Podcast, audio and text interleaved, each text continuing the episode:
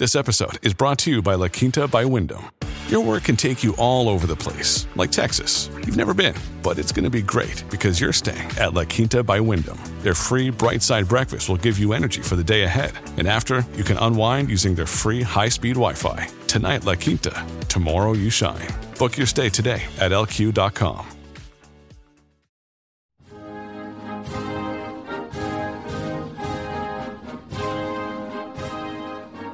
The unfortunate condition of the persons whose labor in part I employed has been the only unavoidable subject of regret.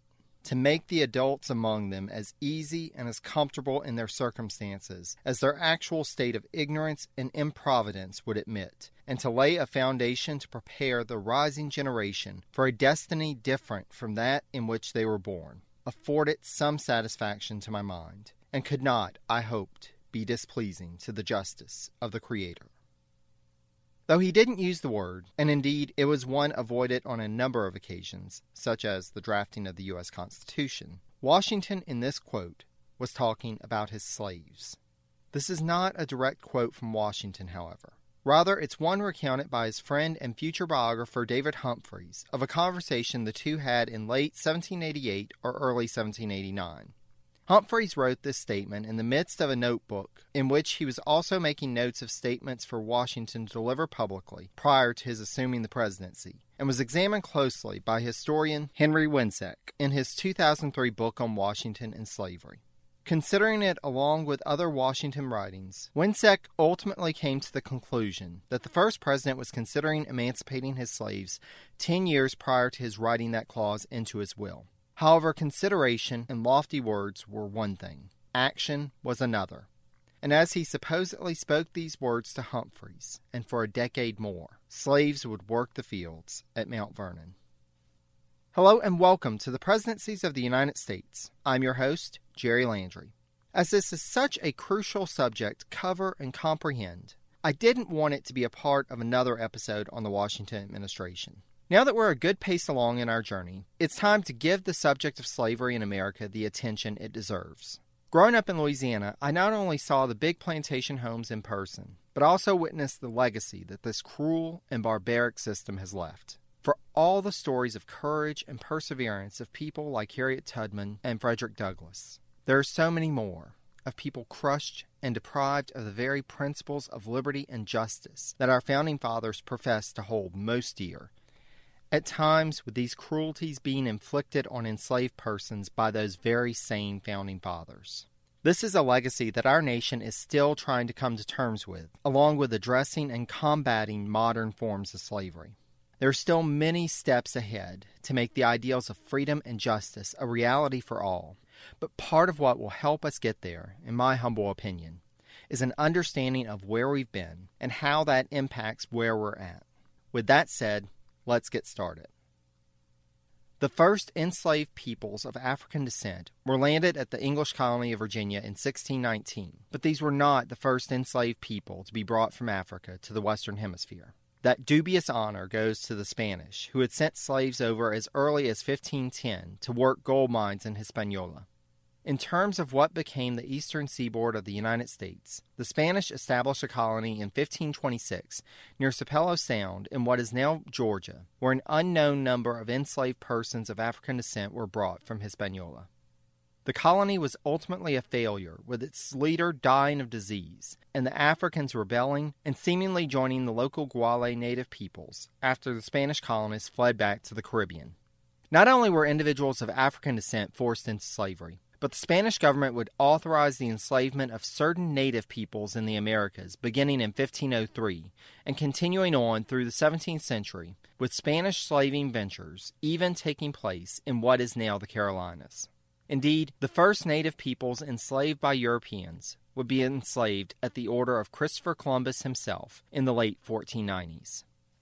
British colonists would pick up the practice and the enslavement of Indians would be prominent for a time in the colonies of the Southeast. In the earliest days of the colony of Georgia, the enslavement of people of African descent was actually forbidden, and the only slaves that colonists could own were Native Americans. However, the colonists in Georgia enslaved relatively few native peoples, and instead snuck enslaved blacks across the border from South Carolina until finally the trustees of the colony agreed to abandon the slavery provision statute in an attempt to boost the colony's economy.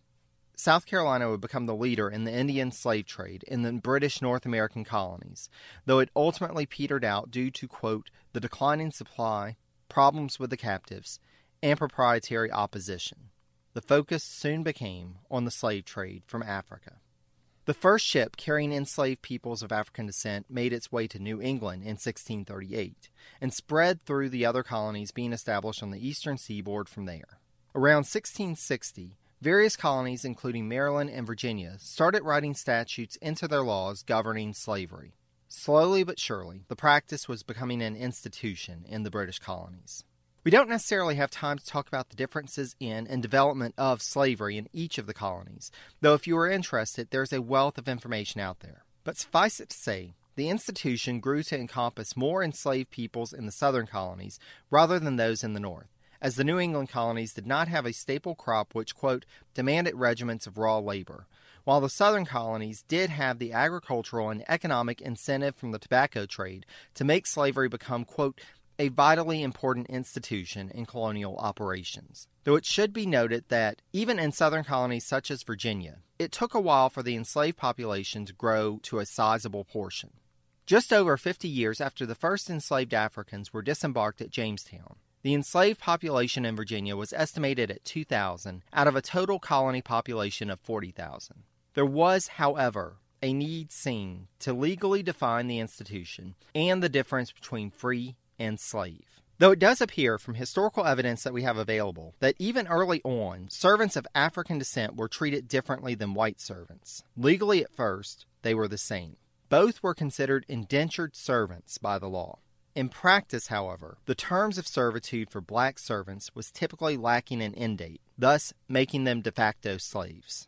Naturally, these people serving for life fetched a higher price than indentured servants with a limited term of service, as noted by Winthrop Jordan in his examination of slavery in America prior to 1700. So, out of economic necessity and growing social norms, the legal codification of slavery began in earnest after 1640. The process in Virginia started with distinguishing between slaves and indentured servants, and little by little, laws were put into place, working up to the Virginia General Assembly in 1660, officially legalizing the enslavement for life not only of individuals of African descent, but of children born to an enslaved mother. This is not to say that the codification of difference between those of European descent and those of African descent did not occur in the North. The Massachusetts colonial legislature had legalized the enslavement of people of African descent in 1641, while the Connecticut legislature followed suit in 1650. As early as the late 1650s and early 1660s, both Massachusetts and Connecticut passed laws excluding people of color, even free people of color, from militia service. Up and down the seaboard, the legal distinction between free and slave, and between black and white, was being developed and taking root. Look, Bumble knows you're exhausted by dating. All the must not take yourself too seriously and 6 1 since that matters. And what do I even say other than hey? well, that's why they're introducing an all new Bumble with exciting features to make compatibility easier, starting the chat better, and dating safer. They've changed, so you don't have to. Download the new Bumble now. One area in which slavery was different on the eastern seaboard than it was in colonies in the Caribbean and South America was that a great part of the increase of the slave population came from natural increase rather than the importation of new slaves. While new enslaved peoples would be introduced, by 1750, nearly 80% of the enslaved peoples in Virginia had been born in that colony. Overall, it is estimated that 389,000 enslaved people were transported from Africa to what is now the United States while an estimated 10.7 million enslaved people overall were transported from Africa to the Western Hemisphere. Slaves in the West Indies and South America were worked to death, while a slave breeding industry developed in what would become the east coast of the United States. In Virginia alone, the slave population increased from 13,000 in 1700 to 105,000 by 1750. Though some white colonists during this time began to grow concerned about this large increase in the slave population, with wealthy planter William Byrd II writing in 1736 that, quote, I am sensible of many bad consequences of multiplying these Ethiopians amongst us. By 1757, a minister in Virginia would write that, quote, to live in Virginia without slaves is morally impossible. The commentary by both men centers around the idea that having the enslaved labor at their beck and call made it both economically and socially impossible to hire white labor for certain tasks. Not only was it far cheaper and thus more profitable to buy slaves to do certain labor, as Byrd noted, quote, White people, seeing a rank of poor creatures below them, detest work for fear it should make them look like slaves. The system of indentured servitude in Virginia had all but vanished by the end of the 17th century, as it could not compete with the slave system. Everyone was becoming trapped, whether by their own volition or by the imposed will of others, in an ultimately unsustainable system. As noted by historian Anthony S. Parent, quote, during a brief period in the late 17th and early 18th century, a small but powerful planter class, acting in their short term interest, gave America its racial dilemma. Ned and Constance Sublette came out with a well researched tome last year, 2016 for any folks listening in the future, entitled The American Slave Coast A History of the Slave Breeding Industry, which goes into much more detail than I'll be able to in this episode. However, I'd like to spend a few minutes considering how conditions were for enslaved people in colonial and early America before bringing us up to 1792 and back to Washington. In the North, slaves were to be found in areas with a wealthy elite, with descriptions coming down to us of wealthy Boston merchants and their families being transported about town in a horse drawn chaise driven by an enslaved black person. Newly arrived enslaved persons would be disembarked at the wharfs and sold at the London Coffee House and other public places in Philadelphia, Pennsylvania. Though not in as great of numbers, and there was a greater possibility of individuals being able to buy their freedom, enslaved persons still populated the colonies of the North as they moved towards independence. Meanwhile, field work on a southern plantation was described by one visitor as follows. Quote, He, the slave, is called up in the morning at daybreak, and is seldom allowed time enough to swallow three mouthfuls of hominy or hoe cake, but is driven out immediately to the field to hard labor, at which he continues without intermission until noon and it is observed as a singular circumstance that they always carry out a piece of fire with them, and kindle one just by their work, let the weather be ever so hot and sultry. About noon is the time he eats his dinner, and he is seldom allowed an hour for that purpose. His meal consists of hominy and salt, and, if his master be a man of humanity, he has a little fat, skim milk, rusty bacon, or salt herring to relish his hominy or hoe cake twice a week. Then they return to severe labor, which continues in the field until dusk. It is late at night, if there is work to be done in the tobacco houses, before he returns to his second scanty meal. Day after day, year after year, field hands were worked until they couldn't work any more. Then they were replaced. That was their life. However, even more valuable than a male field hand was a female slave. As more of the wealth of the South became measured in its enslaved workforce, a fertile female slave became even more valuable as she would allow her owner an opportunity to grow the workforce, and thus the owner's wealth naturally. As noted by Thomas Jefferson, quote, a woman who brings a child every two years is more profitable than the best man of the farm. Female slaves had another value to their masters as well as was written in the 19th century by Harriet Jacobs in her memoir after she had escaped from slavery. Quote, Slavery is terrible for men, but is far more terrible for women. Slaveholders have been cunning enough to enact that the child shall follow the condition of the mother, not of the father, thus taking care that licentiousness shall not interfere with avarice. It is no secret, nor it seems was it uncommon, that masters would take advantage of their power and rape their slaves. I would like to note that I use the word rape here very deliberately. As Jacobs wrote of her experience, quote, The slave girl is reared in an atmosphere of licentiousness and fear. The lash and the foul talk of her master and his sons are her teachers. When she is 14 or 15, the owner, or his sons, or the overseer, or perhaps all of them, begin to bribe her with presents. If these fail to accomplish their purpose, she is whipped or starved into submission to their will. Resistance is hopeless.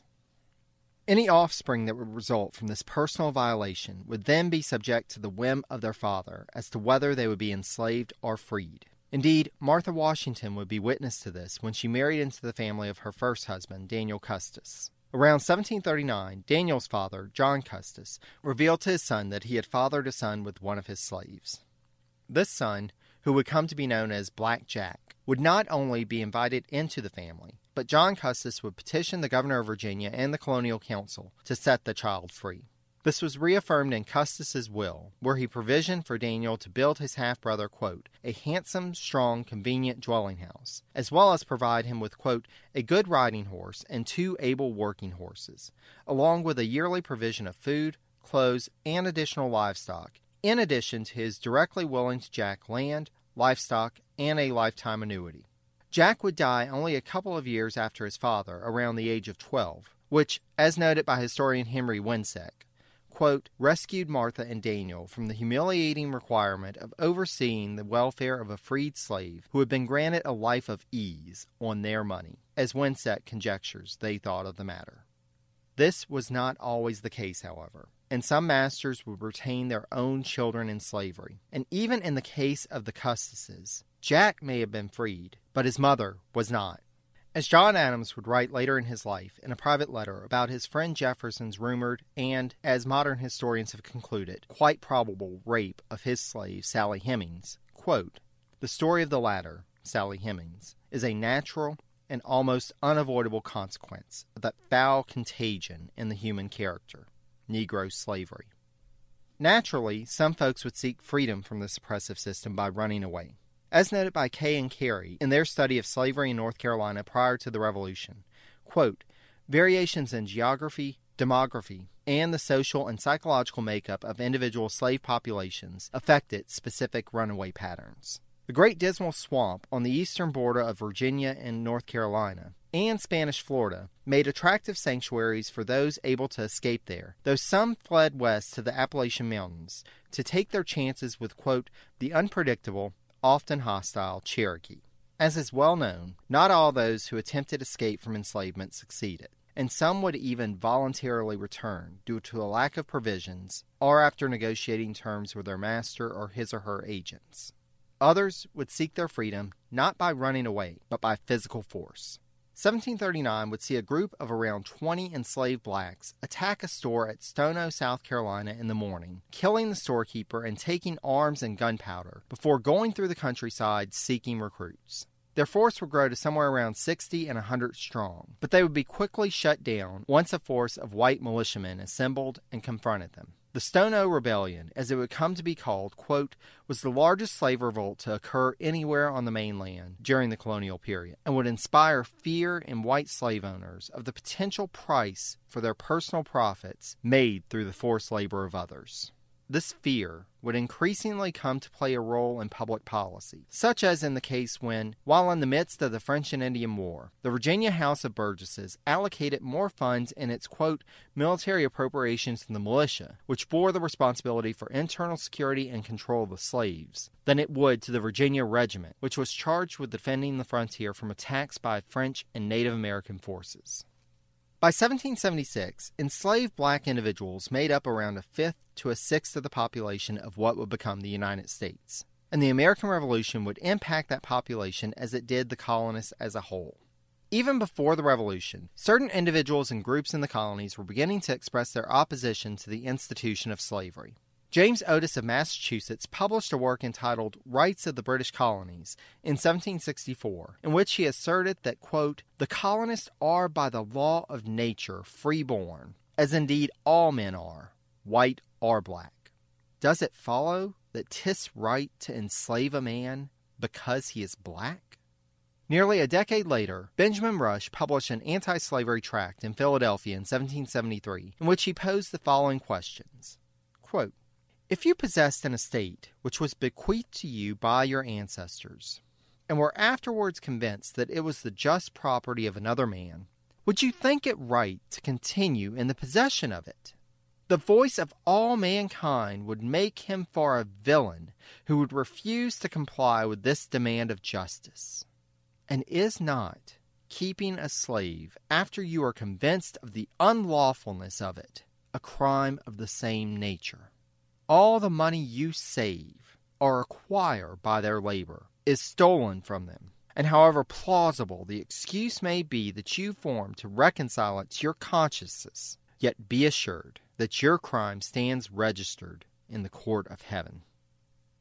Organized opposition to the practice began to develop amongst religious groups such as the Quakers and the Methodists. When Vermont constituted itself in 1777, it abolished slavery in its constitution, the first former British colony to do so. It was soon followed by three northern states Connecticut, Pennsylvania, and Rhode Island, which approved a gradual abolition of slavery in their borders, while two others, Massachusetts and New Hampshire, had state courts ruling that slavery was unconstitutional by their respective state constitutions. Even in southern colonies turned states, the revolution would prompt in some sectors of the population a rethink of the slave system. Though the movement was small, two abolition societies would be formed in Wilmington, Delaware in 1788, and even if they did not join such societies, the slave owners of Delaware increasingly voluntarily freed their slaves. Virginia became the first government in the Western Hemisphere to ban the slave trade in 1778, and the State House of Delegates approved legislation in 1782 which made it legal for slave owners to free their slaves, with thousands of slaves shortly after being freed by small and middle class slave owners before taking a further step in 1785 with legislation which freed all slaves brought into Virginia after one year in the state.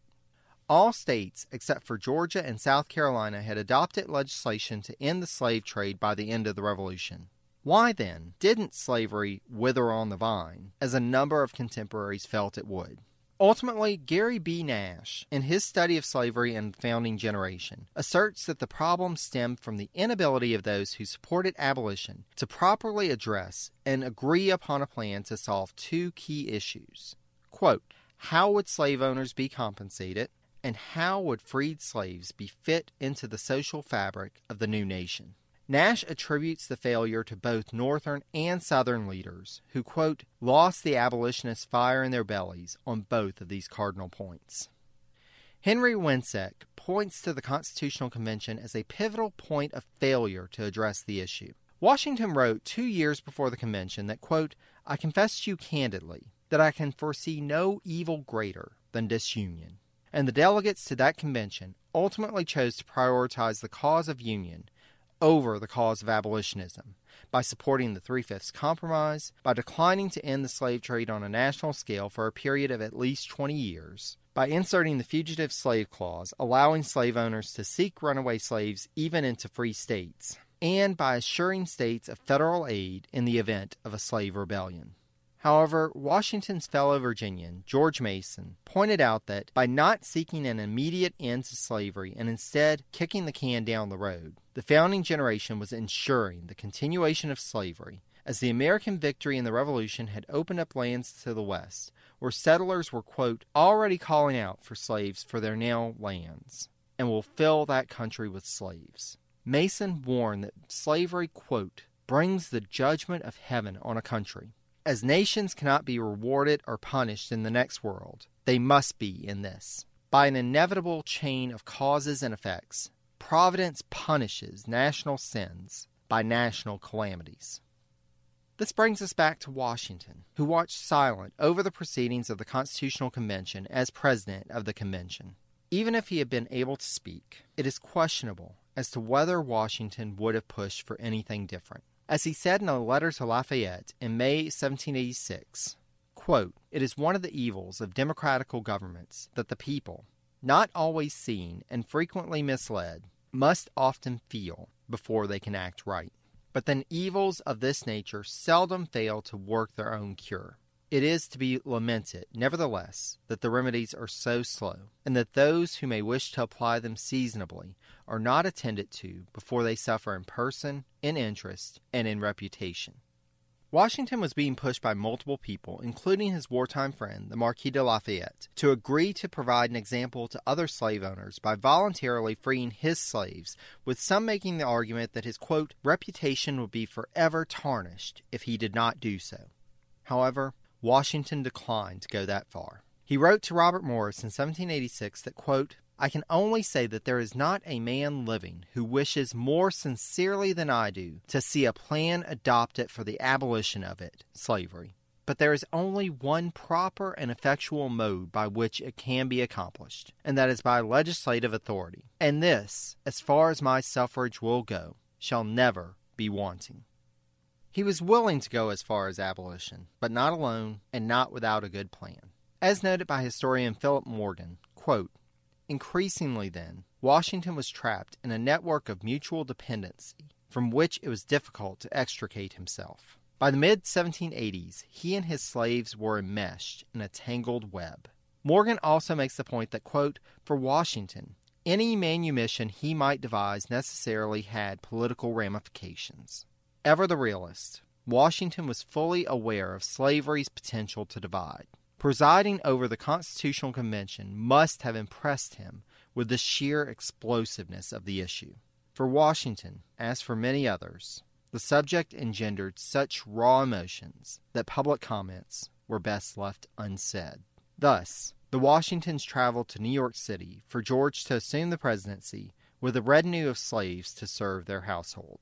Included in this initial group of seven slaves were, quote, two personal slaves from Martha, Molly or Moll, and a 16 year old mulatto girl named Ona or Oni Judge, who had become her, Martha's, favorite, as well as Austin and Christopher Shields, who would act as waiters, while Giles and Paris, who had accompanied Washington to the Constitutional Convention, would reprise their roles as coachmen. Washington's personal manservant, Billy Lee, would also be brought up to the presidential mansion despite suffering from fractures to his knees. Both Washington and his personal secretary Tobias Lear had attempted to talk Lee out of making the journey, but by all accounts, Lee was determined that he would continue to serve Washington as he had for many years prior. Both the black enslaved and white hired servants would wear the same uniforms. Quote, a white livery with red trim on the cuffs and collars, and would serve the Washingtons and their guests at the two homes that served as the executive mansions while in New York. The move of the capital to Philadelphia, however, would cause a problem for Washington, as state law asserted that any adult slave resident in the state for six consecutive months was free. As three of his slaves, including Ona Judge and Christopher Shields, were minors at the time, they were exempt from this provision. But for the rest, Washington would have to devise a reason to send each of them back to Mount Vernon for a brief stay before returning in order to reset the clock as the law specifically stated that they had to reside in Pennsylvania for six consecutive months. As he had not allowed the wives of the male slaves to join them in Philadelphia, that provided a plausible excuse for some, as he pledged to allow them to return home to see their wives. But Washington and Lear would have to be cautious and observant to see if any of the enslaved peoples in the official household discovered the real reason for their trips back to Mount Vernon. If any of them escaped, it could prove politically embarrassing for Washington to attempt to recapture them. For someone who professed to want nothing more than the abolition of slavery, it seems that, as 1792 approached, Washington was willing to work hard to ensure the continued enslavement of these individuals in his household. And, as events will show, he was willing to go a bit further, if necessary. But that is a story for on down the line. For the time being, I think this provides a good stopping point for us. Next time, we'll proceed on with the narrative into 1792 and discuss the election of that year as well as the implications that election would have for Washington's second term. There was little doubt in anyone's mind that Washington would serve a second term, except, of course, in the mind of Washington himself, as we'll see in our next episode, which I'm calling Should I Stay or Should I Go Now? The Election of 1792.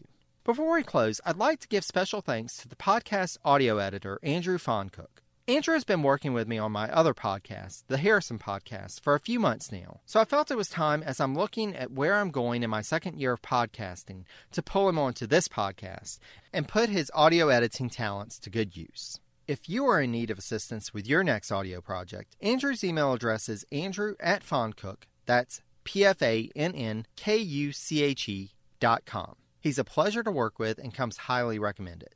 If you'd like to reach out to me with any questions, comments, or just to say hi, I'm available at Presidencies Podcast, all one word, at gmail.com. I'm also on Facebook at facebook.com forward slash presidencies and on Twitter at presidencies89. Source information, and as you can imagine, in covering a span of 300 years in one episode, there are a number of sources used for this one, can be found at presidencies.blubrry, that's B L U B R R Y dot com.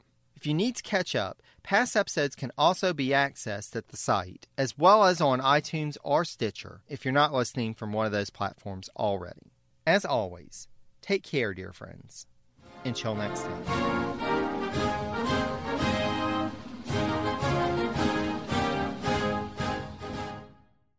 Hello, this is Cary Shahot welcoming you to check out the French History Podcast. Our main show covers the history of France from the first humans until present. If you liked Mike Duncan's The History of Rome and wanted a similar program covering the land of beauty, culture, and love, we are exactly that. We also host world renowned scholars who have delivered guest episodes on their specialties, including 18th century pirates, revolutionary booksellers in 20th century Paris, the special friendship between the Marquis de Lafayette and Thomas Jefferson, and numerous others. Learn what you love and listen to the French History Podcast today.